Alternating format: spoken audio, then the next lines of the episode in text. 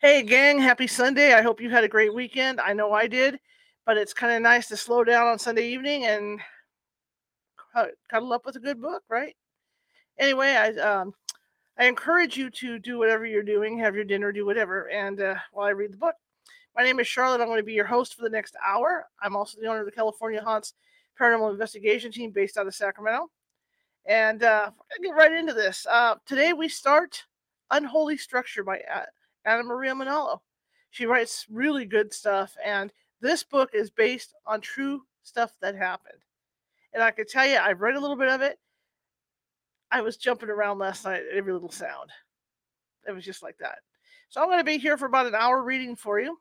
And uh, I really appreciate you guys coming tonight because I know it's your Sunday night. I'm going to have to use reading glasses. I do, I have I, I have a hard I have a regular copy of the book, but there's, the, the lighting in here is not that great. Until I make some changes on the lighting. So until I do that, the only way I can read this thing is probably either on my phone or on my tablet. My tablet having issues. Everything I have is old. So everything has issues. So I'm going to be reading this on my cell phone. So let me get my reading glasses on and let's get this going. This is a great book. And I'm going to go ahead and read the forward by Anna. And here we go. Like I said, you don't have to watch me read. You can just, you know, sit back, have dinner, or do whatever it is you like doing. Okay. All right. Unholy Structure, Day One by Anna Maria Manalo. Here's the author's note on this. This is a nonfiction book based on a case from John Curley, founder and lead investigator of the Harrisburg Area Paranormal Society. Names of the actual location, excuse me a second. Okay. Names of the actual location of the haunted building have been changed to protect the current owners and the and, and the person personnel who witnessed and encountered the paranormal events. Murray Properties LLC is a fictional name designated for the purpose of this work. Any semblance to an actual business is purely coincidental. Okay, chapter one. April 2020. Like I said, you don't have to sit here and watch me read. You, you know, you can just have your dinner and just listen. Maybe turn the lights off and lay down on the couch or in, in, in your recliner and just listen. All right, here we go. The rain finally came. Oak, maple, and birch tree branches undulated to the breeze. Minutes later, the wind brought the water in sheets, spattering onto a large window, rendering a blurred view of the outside. Behind the window, an older man in heavily stained painter's overalls sat perched on a stool, straining his myopic eyes to take in the view. Brows knitted, Ed glanced down at, at the watch on his wrist. He was on the clock and doing overtime. A weekend when most would have come to continue the drywall in the drafty old ballroom downstairs, where the wallpaper was de- was descending on its own in strips due to the humidity. Ed had planned to rest after sanding the wood floors in the room he was in. The planks, thick and wide, a large broom leaned against the corner of the room, waiting to be used. One construction lamp stood fixed to a stand, illuminating a section, the section of the flooring he'd been, he'd been sanding. The huge room, with its high ceilings and opulent filigree design, darkened suddenly as the rain continued its descent, clouds ominously sailing into view as if on command. The lamp winked, then came back on. Hard to believe it was one of the 20 bedrooms, as well crafted and designed as the rest of the house.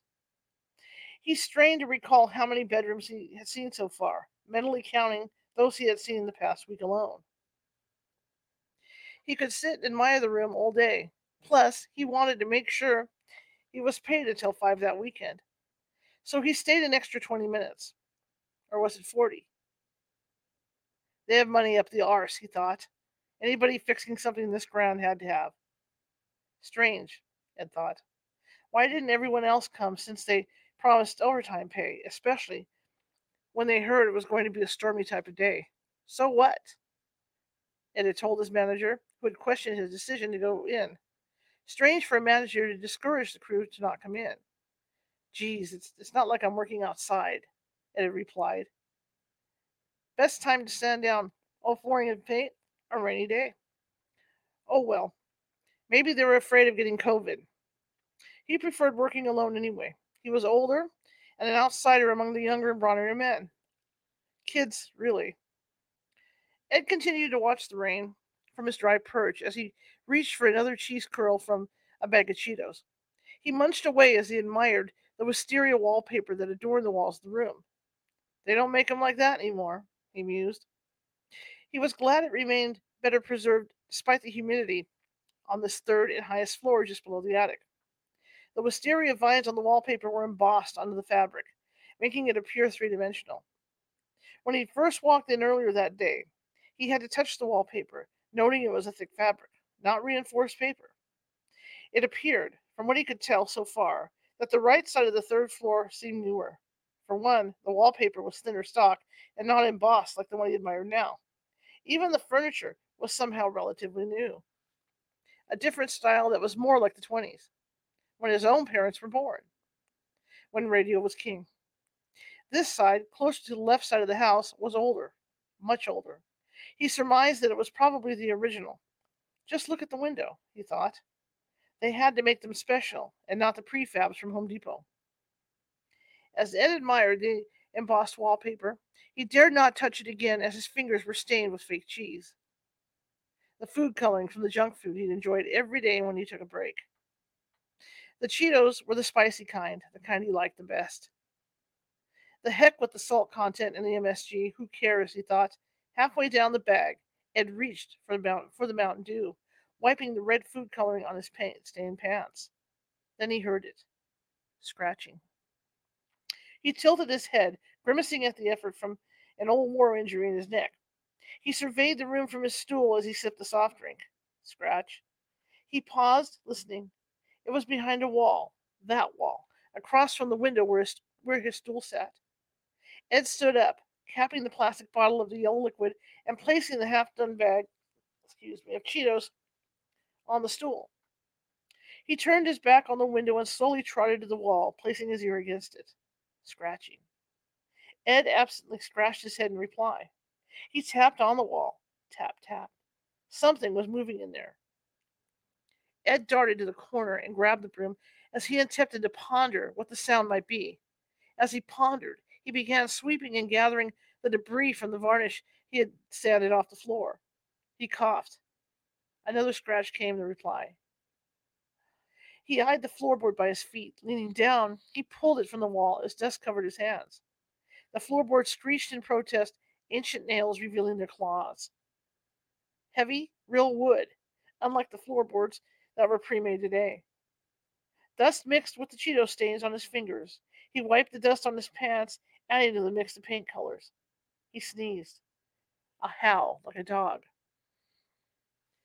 Ed stood ramrod straight, and backed away from the wall. His eyes, now rounded with surprise, examined the floorboard as the scratching noise seemed to move towards him. Darn! Then the sound of scratches went haywire. Another howl. Behind the wall, closer. Ed strode to the door of the adjoining room to investigate. Broom poised like a weapon over his head. Ed opened it, entered the room, surveying the wall from the other side. He approached the wall, pressing his ear again on the wallpaper drywall. Silence. He slowly backed away, looking around him. He was in another bedroom. This one had a tropical pattern for wallpaper coconut trees and palms. Rain, pat- rain pattered on the roof. He surveyed the room. A nightstand containing a pitcher and bowl with water stains sat by a large walnut bed, bed, bed sorry, bed, near a window. The bed reeked of mildew and something foul. It smelled like his uncle's morgue. Before the embalming. Absorbed in the room's details, Ed momentarily forgot what or why he was there. He paused, listening. He dug his pant, he dug in his pants to reveal a jar of Vicks VapoRub. Uncapping the jar, he inhaled and then dug into the thick balm. He coughed as he placed some of the Vicks in his nostrils. Then, a sledgehammer of a memory brought him back to his uncle's morgue. Instantly, his body became rigid. He approached the bed like a soldier ready to fire, studying the mattress in tufts, as if something or someone had been leaping up and down on it, the cotton still intact, but with holes. He examined the mattress. Where there's holes, there's mice, he commented to himself. He relaxed. He touched a hole in the mattress. Scratch, scratch. He jumped, backing away as if on fire.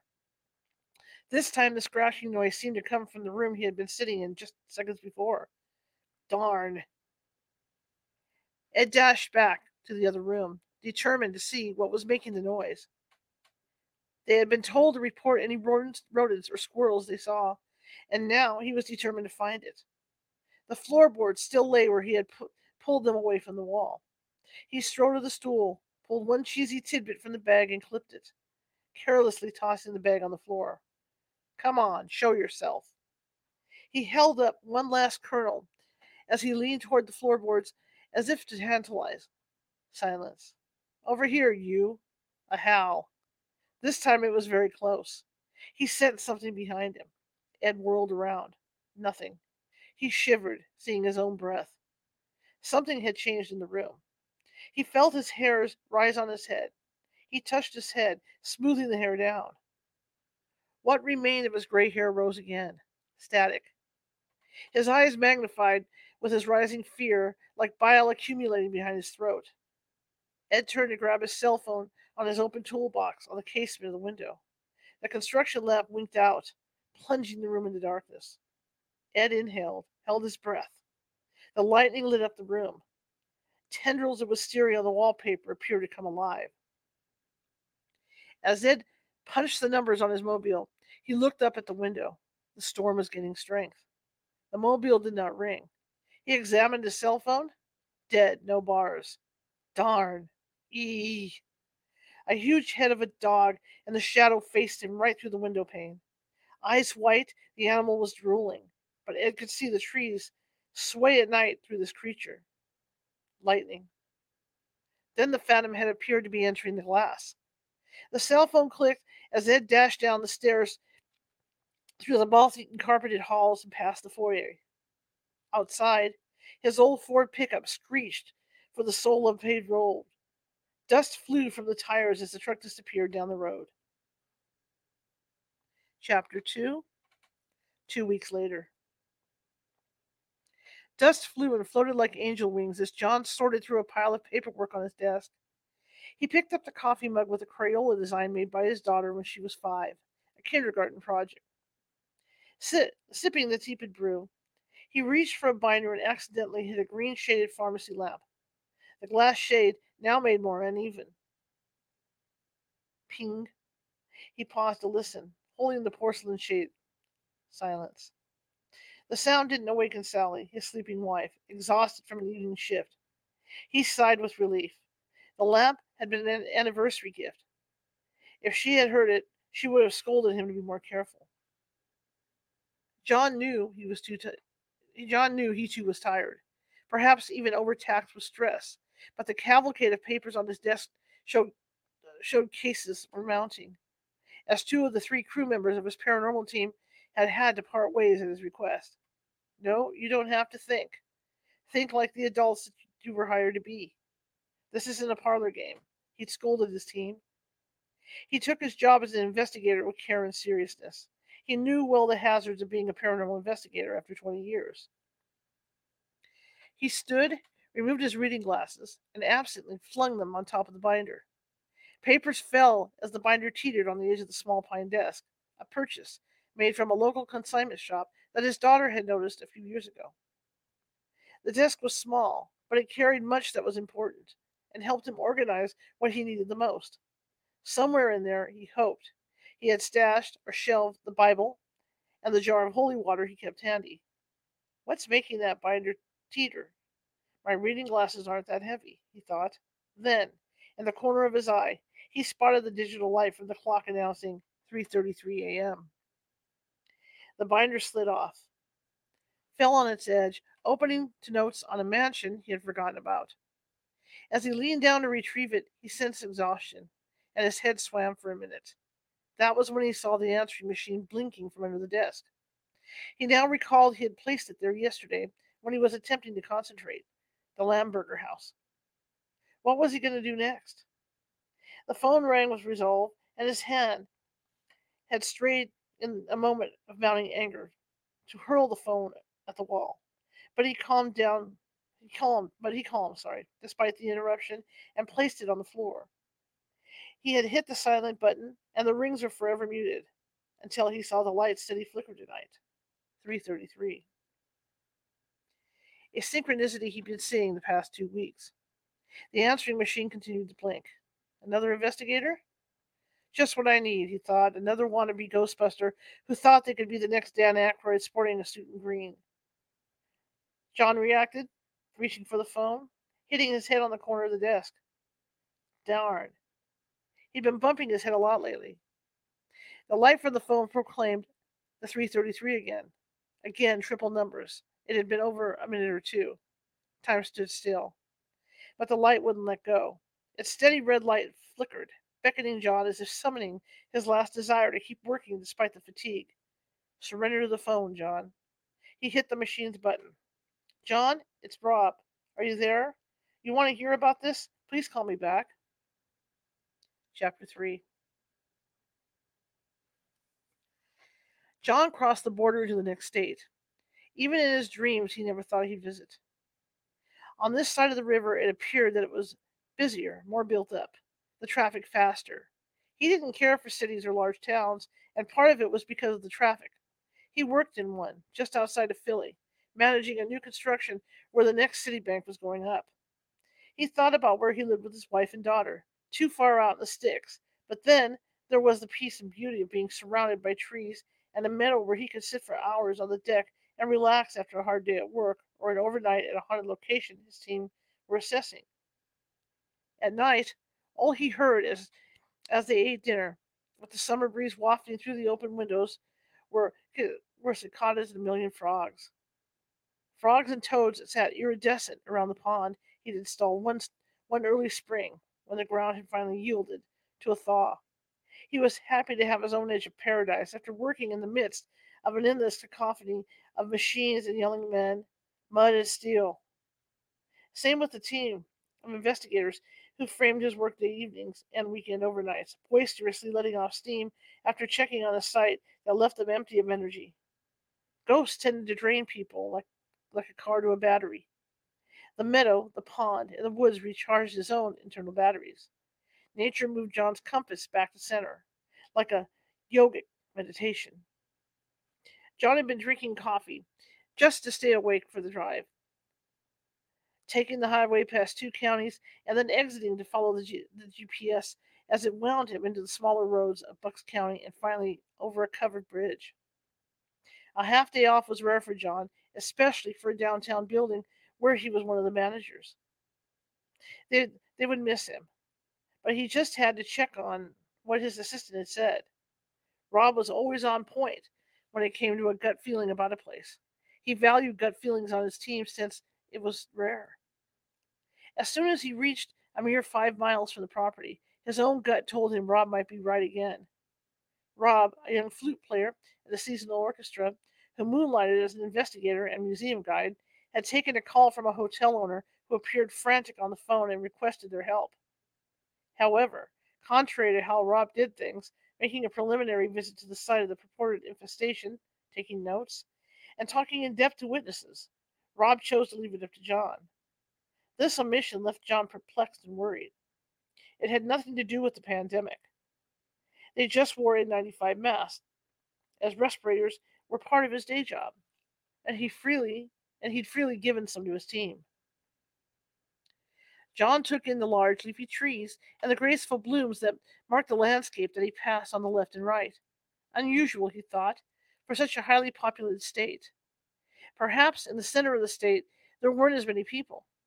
Here and there he saw a few acres of woodland punctuated by large houses in brick and stone face as he progressed into more high end homes.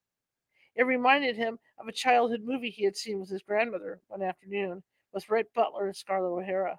Yes, it was gone with the wind. The homes hidden within hill upon hill of manicured landscapes, stately cypress waving at him. Homes he wished he could afford. Um, he could afford.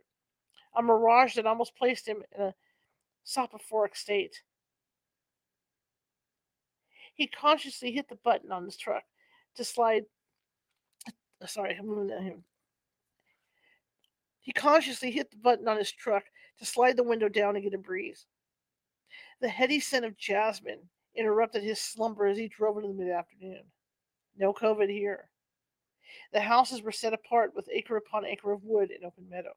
However, just as suddenly as he felt the deep calm of a forest, the feeling quickly turned to a density and heaviness as he made the final turn onto a narrow avenue of chestnut trees.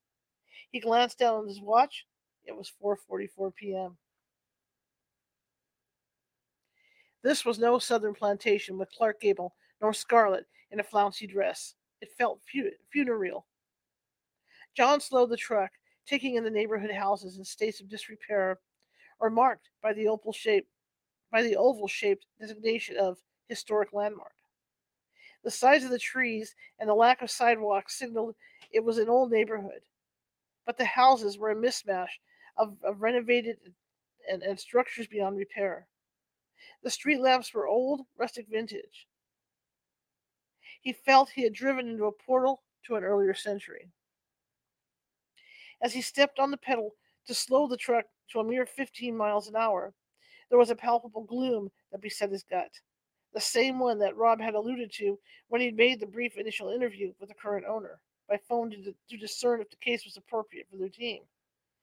What sort of difficulty? John inquired his assistant.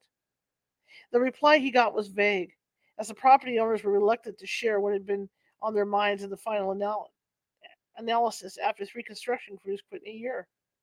It appeared that no one would stay long enough to finish the work, unless they were in a group. A group? Rob had given a standard reply of, I don't know, which he interpreted as, You need to see it. It's too strange to explain, Rob had added, not to appear abrupt. What are they, a bunch of wusses? Nah. Someone got infected with COVID? Nah. The place is simply creepy for just one person in a room. It piqued John's curiosity that an entire construction crew, brawny men in hard hats, who drank the, the deepest of malt ale and bourbon, would be so intimidated that they couldn't work alone. So he decided he'd drive right over and see for himself. John coasted the old Toyota pickup in the shade of an elm tree, noting the buzzing bees seeking a large hive nearby.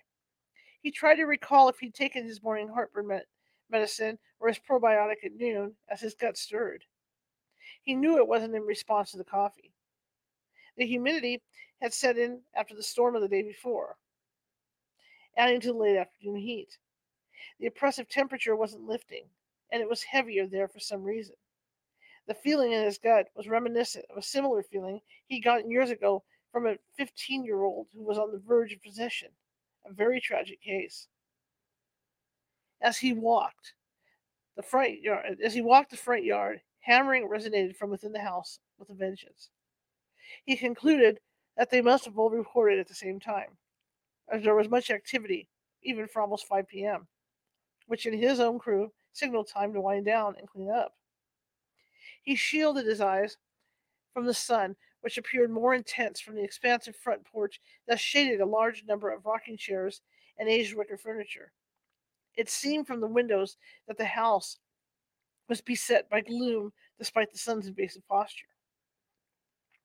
The wicker set appeared decayed as he took in the cushions, damp and moldy, still in the seats. Shouldn't someone have moved them all out of the way to ease the hauling of materials to the house? He paused to look up at the fancy lamps on the porch's ceiling. Bronze. The gas fixtures were still intact. As John stepped through the massive doors, a man in his forties approached from the expansive foyer. John instantly put his N95 on for courtesy's sake, but noted the man had none. Man, you look like you could use a cold beer like me.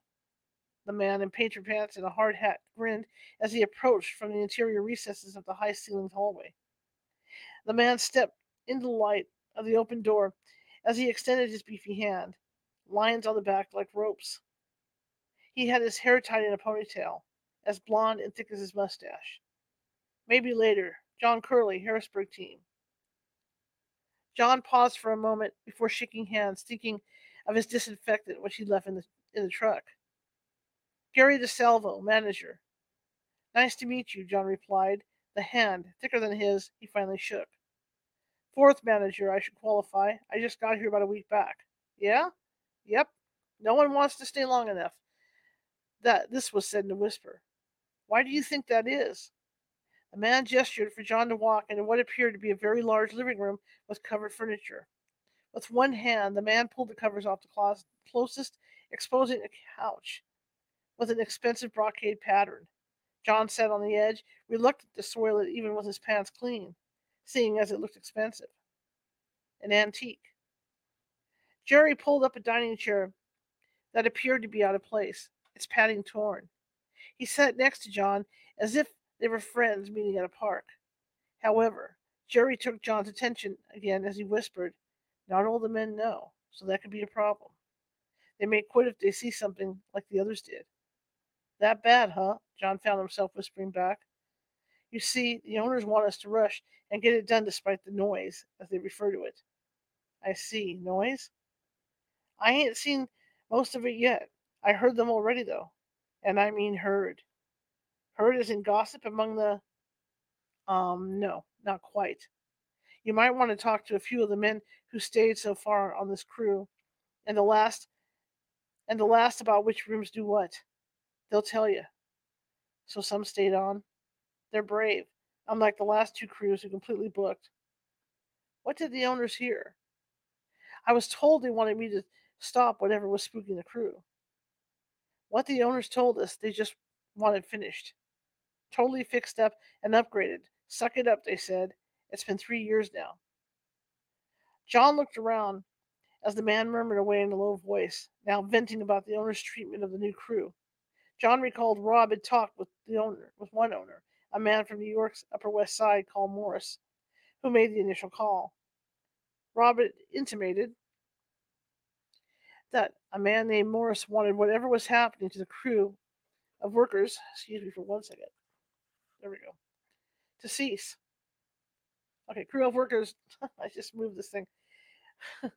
to cease what they were doing, as the goings on were delaying the opening of the proposed inn. The owners wanted John's team to stop whatever it was, just like that. Amid the clatter and squeal of hammers, power equipment, and so on, John surveyed the painted murals on the ceiling, the sconces, and what appeared to be a conser- conservatory in the adjoining room. The house was a mansion. It didn't look like much had been done from what he saw from the outside. The foyer and the room he found himself in. The previous crews didn't get much done, huh? John offered the obvious. Nah, after you hear this stuff, you'll see why. Walk around. Here's a list of witnesses should you want it. You're welcome to check out the entire building. I can't tell you to take your time, though. John sensed the pressure Jerry was under and stood, unfolding the yellow piece of paper the man had just handed him. He began walking after Jerry nodded and continued to mind some paperwork. Most of the crew, John noticed, kept working and sensed the steep and, uh, and sensed the steep deadline they had been informed of. They ignored him. He strode into various high ceilinged rooms, the breadth of which he could only imagine. Almost every room had some covered furniture and a combination of mustiness, something old, and some of the fresh new wood. It spun his head, a cacophony of sounds from the workmen and the heaty scents.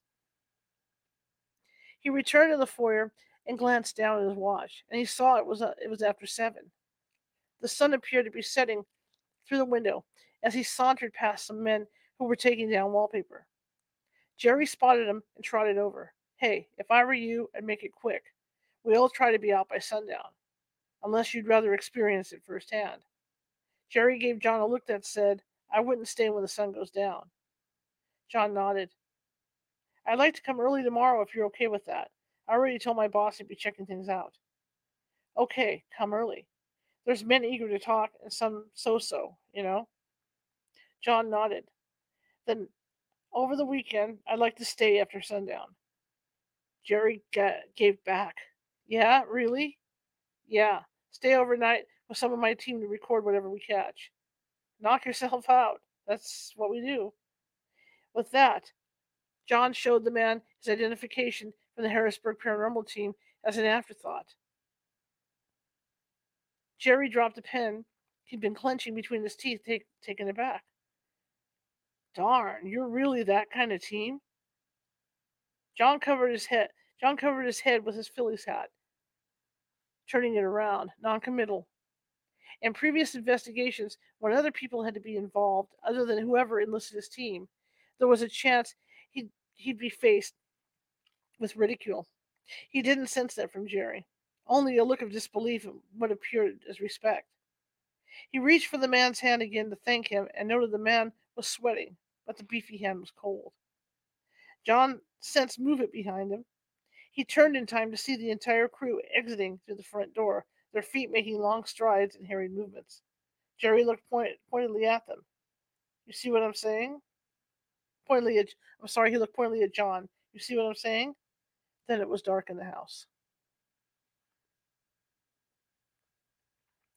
Chapter 4. Let me adjust here. Okay. It was dark when John got up on his side of the bed, tiptoeing into the bathroom. He glanced at the clock as he entered the connecting door. 11:11 p.m. Sally got off at midnight and usually chatted with him about the day's events to touch base when she got home. He made it a ritual to make dinner earlier in the evening with his daughter, Roxanne, once he got home from work. Eat by seven or eight and help her with her homework. Tonight, he got home later than usual because of the visit to the mansion and noted Roxanne was beginning to show a rebellion, which signaled that her openness to be helped with homework might end soon with her teen years coming in a few months. He thought about those times and wished his daughter would remain receptive. Then, after what? After watching a movie, they'd both settled into their rooms to sleep. But he always awakened when Sally got in. The late night ritual kept his marriage together. John put his ear against his daughter Roxanne's bedroom door and heard her soft snore through the wood. It was comforting. Then he entered the ba- he entered the bathroom, looked out the small window that overlooked the back pond, and relieved himself. He heard a car door slam. Behind him, through the closed door, he felt the draft as the kitchen door opened. Silence. John quickly turned, opened the door, and exited the hallway. He turned into the family room, which adjoined the kitchen. Sad, Sally was in the act of removing a thin sweater. You're home early. I am. Everything okay, hun? Sally approached. Her wavy brown hair past her shoulders, parted to the side and tied with a scarf. She was beautiful in a wholesome way that reminded him of the actresses in the old movies who, who exude elegance. She was wearing her nurse's uniform as usual and her comfortable white sneakers. Yes and no. She gave him a kiss and pulled a chair by the kitchen window. I'm going to make you a sandwich, John offered, treasuring the time they had together. Sally tapped on the formica table and gave him a slight smile. Yes. She pulled the scarf off and her hair came down, her movements stifled, as if an internal scream as if an internal scream was waiting to be to explode. John sensed her tension, having known his wife for half his life. What happened? You know that lady I was telling you about in 412? Yeah, she had a breathing problem. She died. They sent me home early. You got that close to her? Sally shook her head as she stood, patted John's behind, and opened the refrigerator to reach for an orange Fanta. Popping the can's lid, she sipped, wrapping her hands around the frosted can before sitting again. I usually do with patients, but there's something else. John paused in the act of slathering a piece of sliced bread with grape jelly. The other piece of bread had a slice of American cheese. Sally preferred her jelly with cheese instead of peanut butter. She came from Hungary, and her parents did it that way. John loved her singularity. It was a sharp contrast to his usual Pennsylvania ways. Sally was pointedly looking up at her husband as he gazed at her with a puzzled look. Are you sitting up with me? I am, hun. Here's your sandwich. I'm all yours. John plunked himself down across from Sally at the little formica table. The breeze from the window had stiffened. He reached to shut it. Please, son, don't take this the wrong way, Sally said. You bet I won't. A pause. Tell me, John prodded. I think you may have brought something home with you on your last investigation. John's face took on a look of concern. Sally raised one hand as as one reached for the sandwich. Just hear me out. I'm just guessing. Put that down for a sec, John said. I know. John sliced the sandwich in half, two triangles. The Lamberger house sell? I know you were concerned about it. I don't know. She... So let me begin. Sally reached for a triangle, biting into it. Wait, can I tape this? Sally tapped on the table again. John dashed out of the kitchen and was shortly back with his cell phone. He plugged it into a wall and scrolled for the app. Sorry, go. You're not putting this on your podcast, are you? Yeah, for the extra Facebook to hear. For the entire Facebook to hear. Ha ha. John chuckled. Silence. She munched, looking at her husband with a serious face. I'm kidding, hon. You got me all wrapped up in fright now. So this lady had COPD. CEO, it's a lung problem. Okay, continue. I got there and she was on oxygen as usual. I checked her chart and proceeded to add medicine to her IV. Okay, what's her name again? Wells, Mrs. Wells.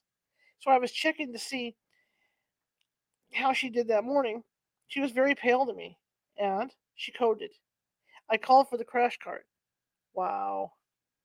So the team took over, and I stood at the side and was asked to tend to another patient by the attending. What's wrong with that? Nothing. But as I left the room to go to Mrs. Beach next door, I passed her in the hall. Mrs. Beach? No, Mrs. Wells, who was having a heart attack. Wait, you walked out of Mrs. Wells' room and went to the next hospital room. And Mrs. Wells passed by me, or what seemed to be her. No, you sure? Sally began nodding vigorously. Yes, she was right next to me, walking out of her room while they were trying to re- revive her. Then she must have died. I don't know. Did you tell anyone what you saw? Of course not, but it gets worse. So the arrest killed her. Not yet. I had to re enter the room to recheck the equipment, and the group is still trying to revive her. You know, the, the paddles. And there was a man standing there, no face, looking down at Mrs. Who else was in the room? For the life of me, the team. Okay, okay, just asking. It was looking at her, dumbfounded. And then this faceless man turned to look up at me. Sally was shaking by now. She reached for the orange soda and sipped. I think you need to stop. I got to get this out. Okay, hon, take your time. When the man looked up, he had a face this time. He, he, someone you know. Yes. He looked like one of the pictures of ghosts you took at that house that scared you. So you think he is one of the ghosts in the house I'm uh, that I'm investigating? Sally nodded. The one I thought looked like he wore a Beatles haircut. Anybody in the team see him besides you? Sh- Sally shook her head. Does anyone ever? John looked at the clock. Eleven eleven. I need you to take a breath or not go back to that house, John. I've never been that scared. Why would a ghost follow you? You tell me. If I showed you the pictures, would you be able be able to identify him? Not tonight, please. Maybe tomorrow in the daytime. That's why they sent you home early? She nodded. They figured I got too close to her. To get close is not a crime. It means you care. Sometimes I care too much. Chapter 5 Jerry handed John a Starbucks cup. It was 5:35 a.m. on a Thursday. John thanked Jerry for the coffee, sipping the sugary hang on a second. Okay. Sipping the sugary hot brew. I'm going to read that again. Sorry. John thanked Jerry for the coffee, sipping the sugary hot brew. He pulled the yellow legal paper out of his jeans pockets and unfolded it. An entire page of green ink in Jerry's handwriting. Nine men. Good thing two ti- good thing two tilemen stayed. Place has got a hundred bathrooms up the yin yang. You should see the large kitchen, Jerry said. I'll talk to a few, but I'd rather maintain remain objective as we're investigating. Whatever you think is best. I think I'd like to ask a few questions of a couple of them who aren't on your list, just to see if they've noticed anything. They'll be wondering why you're here anyway. I'll just tell them I'm inspecting. If that's, oh, that's fine. Whatever you have to do to get rid of them fast. Whatever those things may be. John raised his hand to stop the man. As I told the owners, there's no fast way to get rid of these things. We just get the evidence and then refer to whoever has the power or authority to remove them. Get out. Really? Jerry nodded, taking in that John was serious. Okay, I'll let you conduct what you need to do. That dining room that looks like a conservatory, that's got some of the guys on the list. It's probably the best place to talk if you choose to interview. No echo. The place echoes? Yep. Where will you be? Jerry points, attic. John followed Jerry's finger up the ornate banisters and the, maho- and the mahogany stairs of whole wood. Someone was ripping the carpet off at the landing, and another was gathering the rails that secured the carpet on each step. The men couldn't have been more than late teens, early 20s. Jerry read John's mind. We have some temps today. Watch your step when you come up here.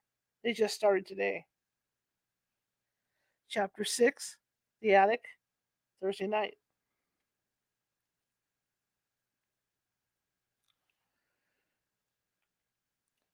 Trevor was a stocky young man in a white t shirt and jeans, sporting a crew cut.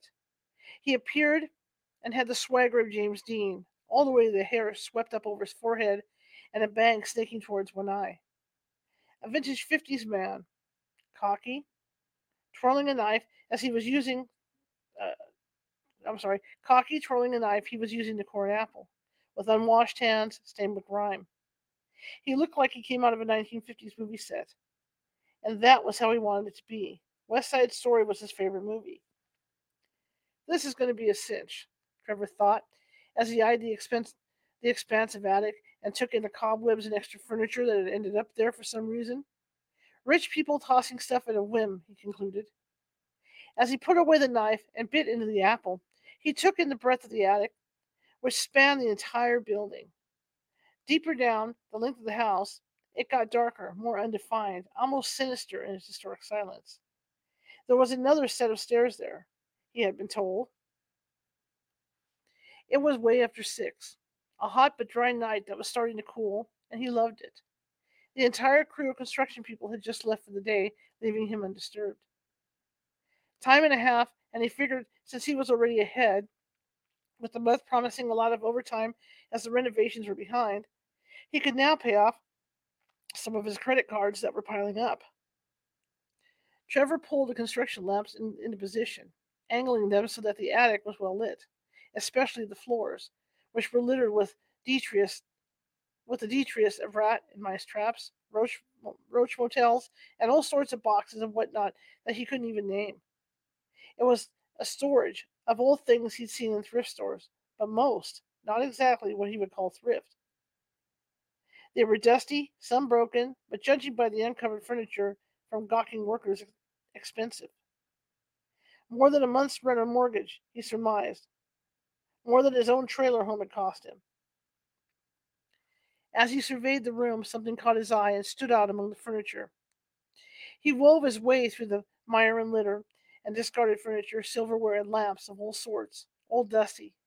He'd save whatever he liked for, for last as he could always get into his truck, as always as he sorry, as he could always get it into his truck in the dead of night, and no one would know the difference. Now he eyed it in the distance. He was only given two lamps, both corded and connected to some kind of generator that they only reached and lit a few yards from where he stood. From his vantage point, whatever it was looked really vintage, expensive. It glinted gold even in the dim recesses of the cave like attic, and he loved gold. Meanwhile, where to begin? His task was to pull all the furniture away from the walls and separate the boxes from the furniture to help the owners begin cataloging what needed to be sold or auctioned. He also had to bag and seal all the rat traps, garbage, and anything no one else would touch. He was sort of a cleaning, hauling, and whatever needs to be done crew. As long as he was being paid well, he'd even pick up roadkill. It's dead. It won't harm anybody, he thought. He tossed the apple core carelessly into a pile in the corner, reaching for a rag to wipe his hands with. That too. That too he tossed, for good reason, I mean for good measure, into the same pile. Something hopped in the pile. Trevor paused watching. A nose emerged from under the rag he had just tossed a mouse, whiskers twitching as it grabbed the apple core and slithered into the darker area of the attic. Trevor dug Trevor dug in his right jeans, his tight jeans, revealing a wrapped stick of gum. Unwrapped it and and chewed as he stood contemplating his plan of cleaning.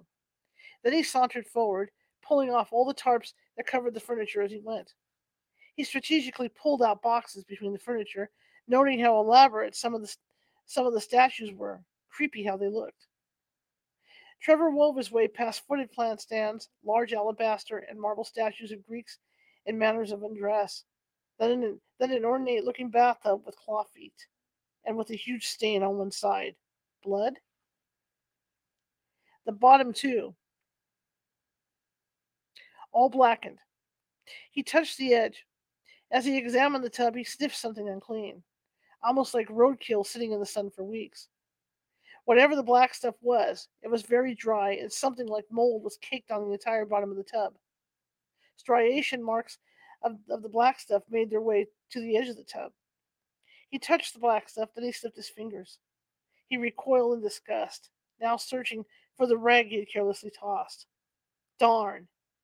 He rubbed his finger on his jeans, making a mental note not to toss them in the wash pile when he got home. A statue of a woman, naked and reclined, caught his attention. Riveted, he cupped the naked statue's breast. You like that? he asked the statue. He laughed, not expecting an answer. Finally, he reached the dimmer part of the attic and realized he must be he must be halfway in, and therefore in the middle of the pile. He flicked on a flashlight. As he went as he went, he put the flashlight between his chin and shoulder, waddling the what sorry, wadding the tarps and tossing them towards the sides of the walls. He pulled boxes upon boxes, placing them on one side of the attic, kicking the tarps to the side. He looked at his watch in the dim light of the flashlight. Half past eight, a late dinner time. Then, there was the object of his desire a gold filigree horse in flight. That was what he thought it was. He collected horses, not the real ones, as he couldn't afford them but the kind he would stare at for hours and not have to feed or clean up after them. He approached, tripped, but regained his balance, looking down at a statuette reclined on the floor. Another naked woman, this one in profile, glancing up at him. Get out of my way, woman. He grabbed the figure and plunked it on the console table, moving towards the alabaster horse. He touched the figurine, about a foot long from head to tail, poised in flight on a stand of marble and a gold base. He touched the gold, lacing his two fingers around it in a caress. He pulled the furniture away to walk around the other side, observing the figure, the horse's head. Watch where you're going, a woman's voice. Trevor flinched and looked up at the source of the voice. The woman in profile stared back at him. He chewed. He traced his fingers on the horse's back, then felt something on his back. He reached. Something had landed on his back. Darn! He swept at it, jetting forward, knocking furniture over. A large spider landed on the horse's back. Darn! Trevor inhaled and then let out a sigh. He was getting the heebie jeebies. He looked around for a rag, found one sitting nearby, and swept the spider away. The rag had more of the black stuff on it from the tub he had encountered a few minutes ago. Then tendrils of smoke wafted past him. Trevor saw it and sniffed. Fire! the female voice exclaimed. He turned to see behind him. The second set of stairs by a far window shut in dark. The darkest side of the attic. Tendrils of what appeared to be smoke issued from below the railing of the stairs. Trevor aimed his flashlight moved toward the stairs, pushing and shoving the boxes aside, the furniture. As he moved, he, no- he noticed his flashlight blinking, the only source of light. I'm sorry, as he moved, he noticed his flashlight was blinking, the only source of light. Who's there? he yelled. He reached the stairs, looked down, black, all black. There was no smoke. Trevor exhaled, his head now pounding. Hello. Silence. He sniffed. Nothing. He paused. Darn, time for a break. He walked back the way he came, reaching the horse statue again. Then, on the table, he eyed the statue of the naked woman in marble. You deserve a break, too. He touched the marble breasts. He laughed. Something poked him, like a nail from a finger. He looked down, his flashlight catching the back of what fleetingly appeared as a feminine hand. His eyes became round with fright. Trevor edged away, hopping over Detrius in an effort to get towards the lighted side of the attic. Fire, the female voice whispered. Trevor looked around, aghast now, touching his pants. He had soiled himself. He darted for the small opening he had created among the boxes and furniture, and towards the construction lights. He swallowed his gum by accident, and it stuck in his throat. He repeatedly swallowed, trying to clear his airway. Quickly, he darted a glance back at the darker recesses he had just left and looked ahead, spotting the other set of stairs near the lights. He almost leaped down the steps, running two at a time. Okay, guys, that's going to do it for today. But uh, we'll continue with chapter seven tomorrow. I mean, uh, tomorrow, next Sunday. Here I am. So hopefully you uh, got a good taste of the book. The book's really good. Okay, the book's really good. When I kind of glanced over it um, the other night and did a little bit of, let me put this down here. It's going to fall. I know it's going to go. Did a little bit of reading, you know, the book to to get a feel for it. Ah, there we go. To get a feel for the book, um, I got so into it that um, something um, settled in here. I had you know some water bottles down on the floor here, and and you know how they'll they'll like they'll expand and crackle, you know, as the weather gets warmer and stuff. That's what happened, and I was so into reading this stuff that I jumped about a foot. So it's a good book. Okay, announcement. Tomorrow the show will be uh, at 9 a.m. It's going to be with Jacob Cooper, and we are going to be talking NDEs and uh, how to handle um, how, to handle grief tomorrow. So that's going to be what's going on. Let me get this down here so I can fix this. Okay. So that's going to be at 9 a.m. Pacific time tomorrow. Uh, we're going to be on the air. Again, I'm not available tonight. I was uh, out to dinner with with a friend, and so this is a pre-recorded a pre-recorded thing. But next week I'll be sure to be here the whole time, and uh, you know we'll just we'll just knock this stuff out and uh, maybe get through another seven um, chapters. It's a really good book, and, and, Anna Maria Manalo always writes good stuff. I mean, this isn't the first thing that we've had from her to read. This is a, this like this is like the third book I think that uh, we're reading of Anna's. Okay. Anyway, if you liked what you hear, please be sure to follow if you're watching from Facebook if you haven't done so already. Um, same thing goes for YouTube. Uh, there's a little uh, ghost with the uh, with the magnifying glass and a Sherlock Holmes hat. Be sure to click on him and uh, subscribe. We've got over 540 videos sitting over there, and they're all different topics. And then, like I said, every Sunday we read a paranormal themed book. So there's, I'm sure you'll find something that you like, and it will also uh, alert you to when we have other videos coming up or uh, you know uh, other lives for the show coming up. All right, and yeah, I'm just really excited to start this book, and uh, I hope you guys are as excited as I am with it. And I'm going to see you next Sunday. Okay? I'm, I'm, no, I'm not. What am I doing? I'm tired. You can tell I'm tired. I will see you tomorrow. losing my mind. I'll see you tomorrow at 9 a.m. Pacific. Oh my gosh, I can't believe I'm losing my mind. All right, guys, this is it. And uh, like I said, I'll see you tomorrow at 9 a.m. Bye.